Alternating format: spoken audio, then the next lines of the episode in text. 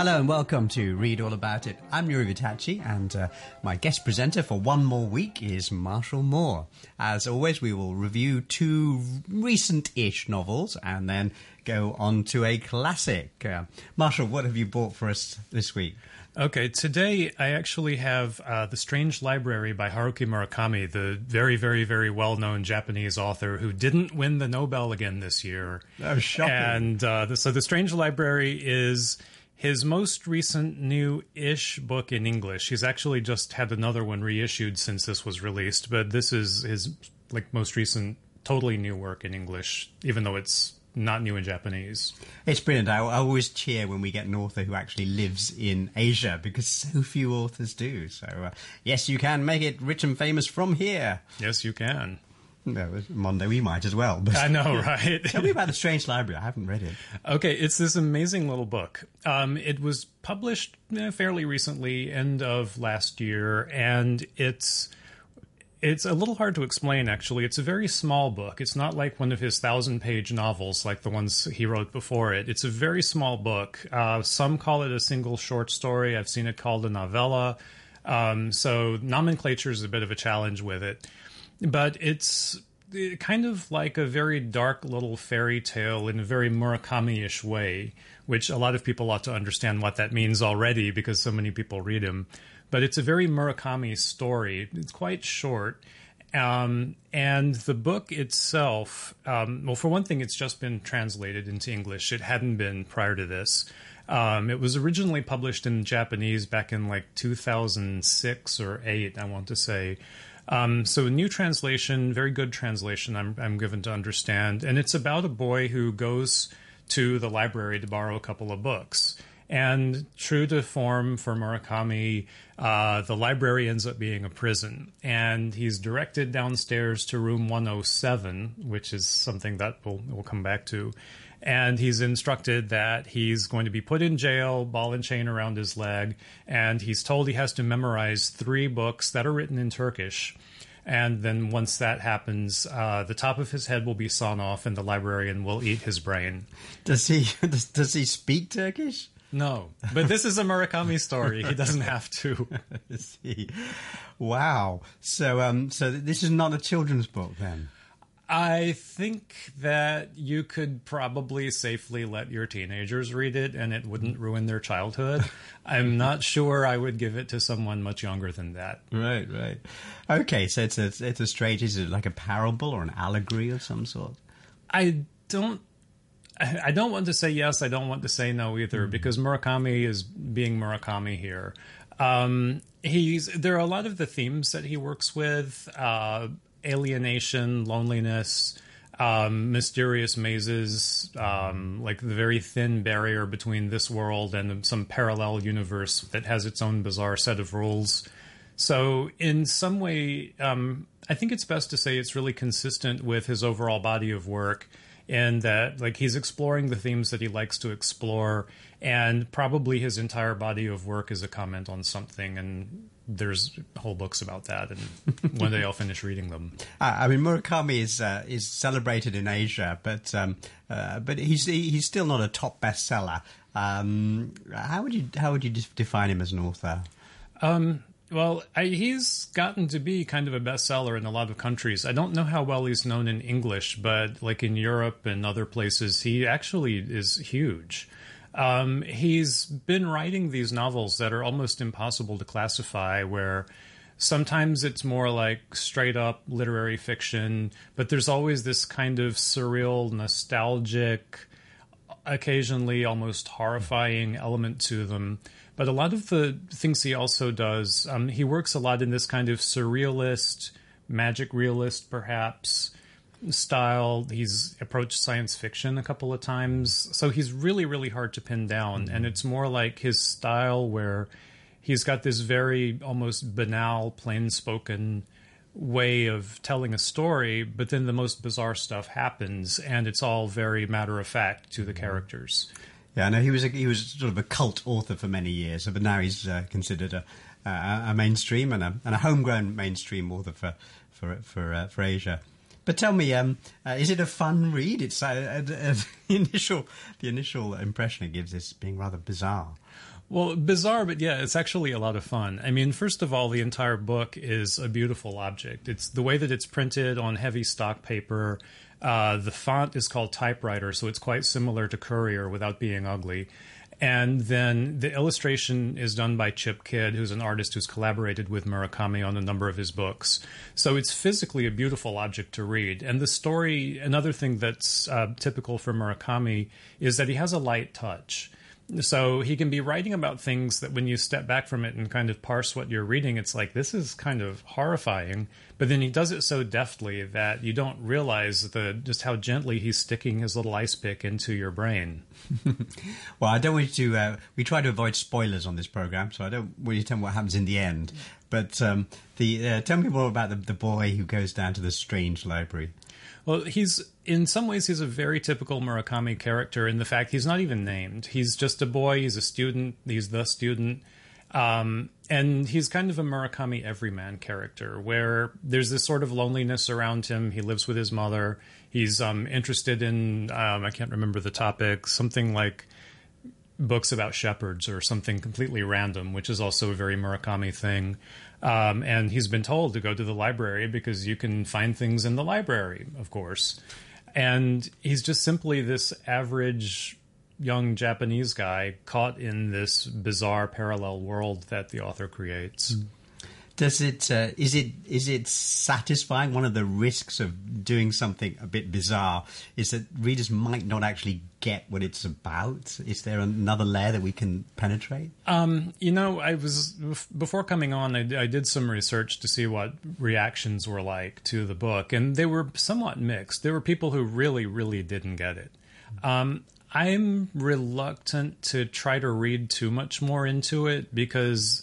Um, I've, because this is a work of translation, it was written in Japanese, translated to English. Sometimes when you're dealing with a book like that, you may not always have all of the references that would be evident to someone from that culture. So there may be more going on that I don't have access to because I'm not reading it in Japanese. Right, right. And who's the, and who's the book for? Who do you recommend it for? Christmas is coming. Everyone, except the ones who are so young that it might ruin their childhood. Can you uh, can you read a bit of the text? Because uh, Murakami has such a, a beautiful, unusual style, doesn't he? Sure. Um, I'll start at the beginning. So um, the library was even more hushed than usual. My new leather shoes clacked against the gray linoleum. Their hard, dry sound was unlike my normal footsteps. Every time I get new shoes, it takes me a while to get used to their noise. A woman I'd never seen before was sitting at the circulation desk reading a thick book. It was extraordinarily wide. She looked as if she were reading the right-hand page with her right eye and the left-hand page with her left. "Excuse me," I said. She slammed the book down on her desk and peered up at me. "I came to return these," I said, placing the books I was carrying on the counter. One was titled, How to Build a Submarine. The others, Memoir of a Shepherd. The librarian flipped their front covers back to check the due date. They weren't overdue. I'm always on time, and I never hand things in late. That's the way my mother taught me. Shepherds are the same. If they don't stick to their schedule, the sheep go completely bananas. Yes, it sounds, uh, as you say, it sounds very plain, but yet there are just odd things in it, like reading one page of a book with one eye and the other page with the other eye. And uh, unlike his other books, like The Wind-Up Bird Chronicle, which is a big, fat novel, this is uh, very different. In fact, I think we should describe it. The, the book is a um, strange sort of flappy object with bits that turn upwards, bits that turn outwards, and uh, it's not like, it's like, it's almost like a toy when you get it. So I think it would be an actual fun object to play with, even if you couldn't read at all. Yeah, I think so too. I mean, it's beautifully bound. The front cover has this sort of flap going over it, and then there's this other kind of pocket thing going on. Um, and the color, the illustration, and it's magnificent. And it's also huge print too, so... Well, yeah, on the front anyway. Yeah, the inside is a little... That's more readable. Yeah. So that was The Strange Library by Haruki Murakami. Not like anything else you've read this year, but I really, really do recommend checking it out.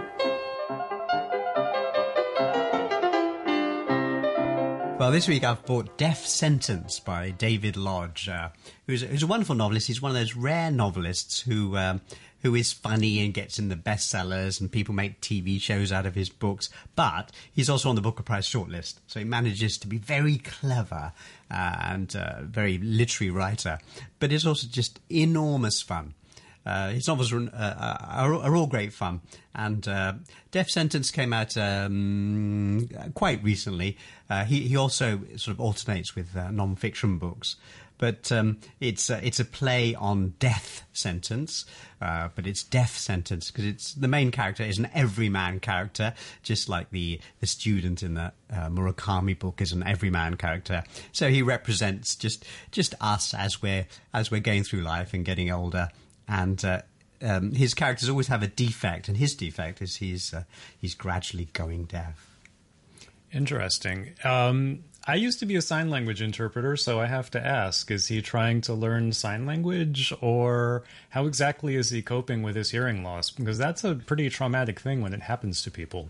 Uh, it, it is, and he does all, all sorts of things to try and uh, and get round it, yeah, including, and we have descriptions of uh, of uh, lip reading classes, and of course there's lots of humour in it because he makes uh, uh, lots of, uh, uh, of of funny errors. But the um, the story starts with him at a party, and of course he can't hear the conversations because so much noise going on at the party, and he's nodding at a young woman and talking. He's a professor, and she's some sort of graduate student. Uh, And uh, then the next scene, he goes home and he gets a phone call a few days later, and it's her. And she says, well, where are you? You promised to come and see me. And he says, oh, right. He was just nodding. He had no idea what she was saying. So he just nodded and agreed to everything. And he'd apparently uh, agreed to go and see her. And, of course, he's married. So immediately you think, OK, professor, student, he's married. She's female and pretty and young. And he's an older professor. So you can just see the novel stretching out uh, before you. But none of those things happen. Now, we have a no spoilers policy on this show, so I'm not going to tell you what does happen. But... Um, This is where David Lodge uh, um, shows his chops as a literary novelist, because all the standard things you just think, OK, now I know what's going to happen next, they just don't happen, or they happen in a different way, or something else happens. And the result is just a delightful story that uh, is unpredictable uh, uh, all the way. Now, this is a, a rather... a low temperature one because he's he's getting older and he's deaf himself, so clearly he's he's starting to to write about his own life. Um, but um, I was trying to think of a, a a portion of one of his books that sums up uh, his writing, and um, in each of his books, he's uh, he's uh, he's he's an everyman character that represents the reader having some sort of shortcoming. And there's a beautiful passage in his uh, previous novel where he's describing having sex, or at least his his his mistress is describing having sex with him. And it's very sad because what happens is that uh, as they prepare, he uh, he takes off his clothes and then he puts on his knee support. And so he's standing there naked except for his knee support. And uh, I, I've just got to read you this bit. It's, uh, it's so funny. This, so this is the mistress uh, speaking. I got the giggles as soon as I saw Lawrence putting on his knee support when we were preparing for our siesta. It's made from some spongy stretch fabric like they used to wear to make wet suits. It's bright red with a hole in it for his kneecap to poke through. It looked particularly funny when he had nothing else on. He always wears it when he and Sally have sex. When he put on an elasticated elbow bandage as well, I nearly had hysterics. He explained that he'd had a recurrence of tennis elbow lately and didn't want to take any chances. I wondered if he was going to put on anything else, a pair of shin pads perhaps, or a cycling helmet. So, um, you know, you've got this hilarious thing of, you know, he's getting older. He needs a he needs a he needs a bit of support for his elbow and his knee before he has sex. And uh, all the way through uh, through Death Sentence and, and in, indeed all his uh, uh, David Lodge's books, you've got human infirmity creeping in. So uh, uh well, I'm a bit older than you, Marshall, but I keep saying yes, yes, yes, you know. Well, you know, I have to say, and I have to go there, it kind of makes you wonder, perhaps just between the lines, what exactly they're about to get up to if he needs a knee support and elbow support as well. Right. They may be getting older, but they're still in the game. Right, that's right. They're, they're, they're trying. Um, so, yeah, so so the deafness is really a, a metaphor for the infirmities that uh, that infect us all. Here, uh, you know, is there a marker for this sort of thing? Uh, yes, there is. His previous book, uh, Paradise News, was was uh, a beautiful book, and people thought it's such a deep subject that it couldn't uh, couldn't be a hit. Again, it's an infirm person. It's a, it's a priest who's lost his literal faith in a literal heaven. So he's kind of broken-hearted, you know, he's devoted his life to this idea, and it's gone. And uh, then he gets uh, uh, an assignment to go to Hawaii, and and the universe is laughing at him, because everywhere in Hawaii is labelled paradise. You know, all the marketing material is, is welcome to paradise. So he's saying, you know, the universe hates me. And, uh, you know, then he discovers a deeper understanding of what heaven could mean. Uh, it's not just a literal place above the clouds. Um, maybe it's a concept. Maybe it's a thought. Maybe it just represents something in the afterlife. Is it literal? Is it just mean going to join the universal mind? What does it mean? So it's very deep. And um, the critics loved it, but uh, nobody thought it would do well. In fact, it was a bestseller. It was um, it outsold Jurassic um Park, which came out the same year. So people do like these funny novels about real people having real problems, like you got a bad knee and you're, and you're trying to have sex, and, you know, you might need a support, and it might look funny. You might need to call an ambulance afterward. Afterwards, yes, indeed. So can we draw any connections between these two books we're discussing today? It would seem unlikely, but in fact, they both have these everyman characters, uh, and they both have important scenes in libraries. Libraries. So, uh, yeah, so, so Desmond, who is the older professor uh, um, uh, involved with this young student, um, he is horrified to find that uh, when he's looking up the subject they both share, somebody has written in the library book. You know, it's this underscored lines in the library book, and he finds out it's it's it's her, this this student he knows, and he is so deeply, deeply upset. You know, prof, for a professor of literature, you know, writing in a library is like the ultimate crime.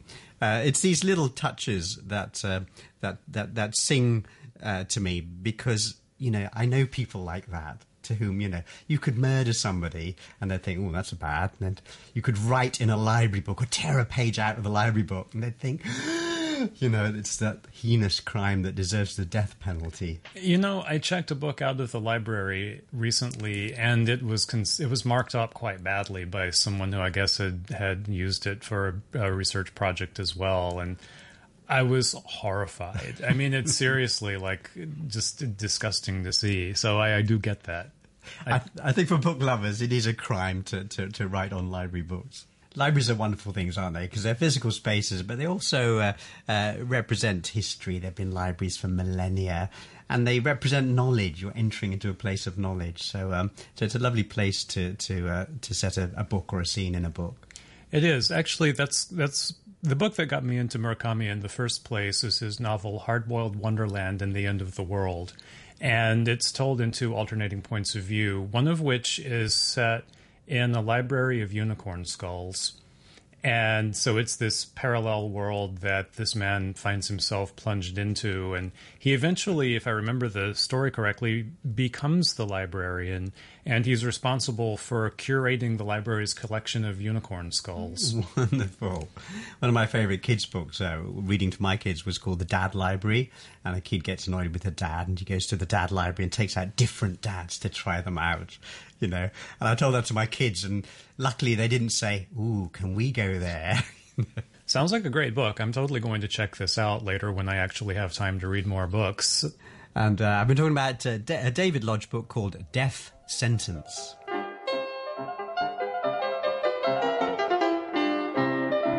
Time now on Read All About It to talk about this week's classic, which would be nineteen eighty-four by George Orwell. A wonderful book and very relevant to uh, this part of the world at this time of the century. And very dark, which is saying a lot. Yeah, I mean, uh, um, I was having another look at it. I haven't uh, read it for years. But um, I was shocked to discover that um, they describe their society as socialism with English characteristics. You know, they say, they call it Ingsoc, but that stands for English socialism. socialism. And that's exactly what the Beijing government is doing. It's calling its new system, which has nothing really to do with socialism, you know, socialism with Chinese characteristics. So, boy, George Orwell knew about, you know, today's China government, you know, in nineteen forty-eight when he wrote it. Amazing. Interestingly, so much of that book came from what was going on in Stalinist Soviet Russia. And so here we have it today, where we are seeing a lot of things like that happening again, whether it's stuff that's happening up in China or whether it's the U S N S A spying on everybody and gathering crazy, untold masses of information. Right. For, for those who haven't read it, nineteen eighty-four is a book written in nineteen forty-eight by, by George Orwell, and it's a science fiction novel. It's probably, you know, one of the first great dystopian novels. It's about a future society where the uh, the government uh, is watching everywhere, watching the the the the the, um, the, the, the proletariat and the, the different classes of workers. And our hero, his name's Winston, is being watched through a telly screen in his room, a two-way monitor. And uh, everything is bugged, and his job is to work in the in a sort of pro propaganda role, isn't he? Uh, revising history. And uh, it does sound so much like modern China, doesn't it? It does. And again, I'm not totally to bash China, because we can bash America too, and possibly Britain and a lot of other places. Um, the whole idea of just revising the past. I mean, look at Donald Trump's campaign. He seems to have want everyone to forget that he said back in, what year was that? That if he ever wanted to run for president, he would do it on a G O P ticket because they were stupider. Right, yes. And there was Ben Carson, another candidate, who uh, who said that you know, the Jews should have had guns and then they'd have shot off the Nazis. You know, it's complete absurd uh, rewriting of, of history. Um, so yes, so uh, this this book is full of predictions, and there are a lot of phrases from the book, aren't there? Like Big Brother and two are, plus two equals five. Yeah, they've just become common currency to to, to all of us. The thought police uh, uh, uh, and this sort of thing. Um, but uh, as you say, uh, it wasn't entirely original. He, he he kind of borrowed the ideas, didn't he? He did. A lot of that, like the, the presence of Big Brother that we see throughout the book, really was actually modeled on Stalin. And then the historical revisionism, um, if I remember correctly, Stalin had a habit of doing that as well. Like there were posters of people, and then once they'd fallen out of political favor, they would be deleted from the posters. So there was quite a lot going on in nineteen forty-eight, or I think forty-six, forty-seven when he was writing it, um, that, well, again, here we are seeing that kind of thing happening again today, people disappearing up in our big neighbor to the north. Right. And it wasn't entirely original. He was uh, he admitted to being influenced by a, a Russian writer called uh, Zamyatin, uh, who in turn uh, was influenced by H G Wells and um, and Jerome K. Jerome, the Three Men in a Boat writer, also wrote sci-fi on the side. So it does seem to be it's really a, a deep thread of uh, of sort of extreme rationalism in a sort of dogmatic sense. It's a fear of of, of the, the humanity being lost. Uh, by by by a sort of number-based society where everybody has numbers instead of names, and um, uh, and and all the grey areas have disappeared out of society. So it's a it's a parable for all of us, I think, isn't it? Right. Well, I think one of the things that's most disturbing, and this is by far the bleakest book I've ever read, um, but one of the most powerful, and the message in it is how banal evil can be, where we just buy into it and. Even when it's imposed upon us after a while, but it's like when you turn the water up gradually to boiling, but you don't really notice it's becoming hotter and hotter and hotter. And the way that it plays out is, you know, we're told we need these things in our societies, whether it's surveillance or new laws or the Patriot Act or something like that, for the benefit of the society. But the only people who are really benefiting are an elite who will do anything to anyone with impunity to... Mm-hmm. continue benefiting. Hmm.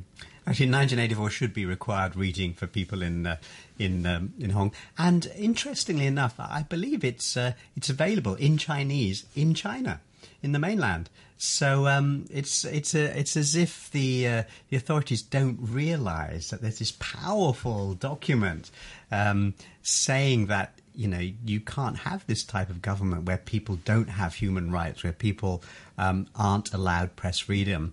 And that document is there, and, and uh, who knows, it's probably on a few school curriculums there. That I would have not seen that coming, honestly. They have a problem with Ai Weiwei, and they allowed George Orwell to be published in translation. I'm going to be scratching my head for the rest of the day thinking about that. And uh, not only is it uh, full of meaning, but it's actually a good read, isn't it? I mean, it's in it's high up in every hundred best books uh, ever list. I think it's number six in the British best uh, reads list. Uh, and it's a great story about a guy, and it's got love in it. It's about uh, Winston who, who who meets a girl who is also uh, hankering for a freer a freer society. Right. It's a it's an amazing tragedy, actually. If you just stand back and look at it from the perspective of a story, you have this poor Winston guy who is a sympathetic character. I mean, he's he's he's kind of coming apart at the seams. Uh, he's in this terrible system, but you know, he finds hope again when he meets Julia. They fall in love. They begin an affair, which of course goes horribly badly. No spoilers.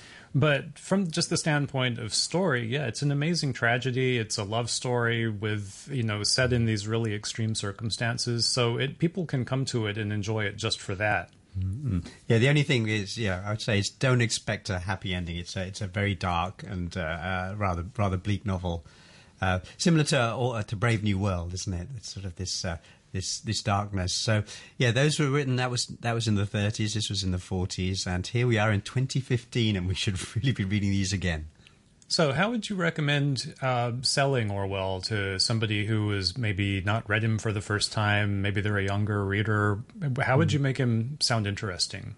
Well, the funny thing is, of course, that the, the the hottest thing for the last four or five years in uh, in young people's fiction has been dystopia, and you could say that uh, you know, The Hunger Games, Divergent, uh, The Maze Runner, The Maze Runner, yeah, these are all the children of George Orwell, aren't they? In I think that's real way. Yeah, that's fair to say. I think you, especially you see that in the Hunger Games books because they take so much from Orwell, and uh, all very un- unacknowledged as well. Uh, well, I think people can see it. I think that people like us who've read the books and we've read Brave New World, we can completely see where this is coming from. And that was nineteen eighty-four by George Orwell, our classic of the week. And our two new releases have been David Lodge's novel Death Sentence and Haruki Murakami's The Strange Library. And many thanks to Marshall for being our guest presenter for the last couple of weeks. And Shushi will be back with us next week. See you on Sunday.